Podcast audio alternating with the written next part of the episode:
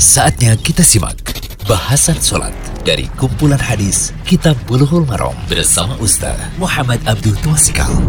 Bismillahirrahmanirrahim. Assalamualaikum warahmatullahi wabarakatuh.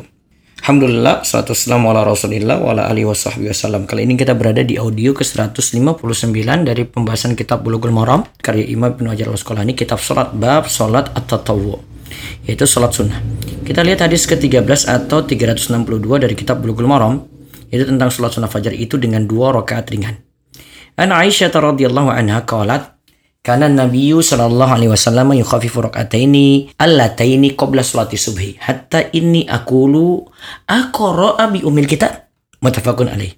Dari Aisyah radhiyallahu anha ia berkata Nabi sallallahu alaihi wasallam meringankan atau meringkas dua rakaat qabliyah subuh. Sehingga aku berkata apakah beliau membaca umul kitab Al-Fatihah? Mutafakun alaih hadis ini riwayat Bukhari dan Muslim.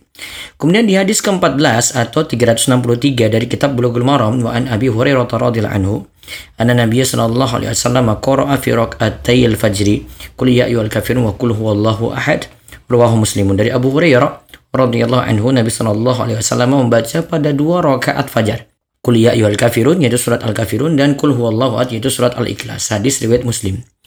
Faedah hadis, yang pertama hadis ini jadi dalil disunahkannya sholat sunnah fajar qobliyah subuh dengan dua rakaat ringan.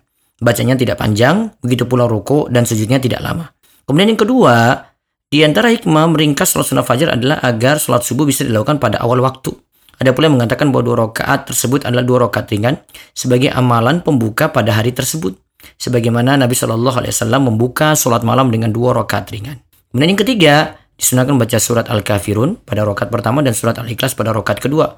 Kedua surat ini membicarakan tentang tauhid, di mana surat Al-Kafirun membicarakan penafian sifat kurang bagi Allah. Surat Al-Ikhlas membicarakan penetapan sifat sempurna bagi Allah.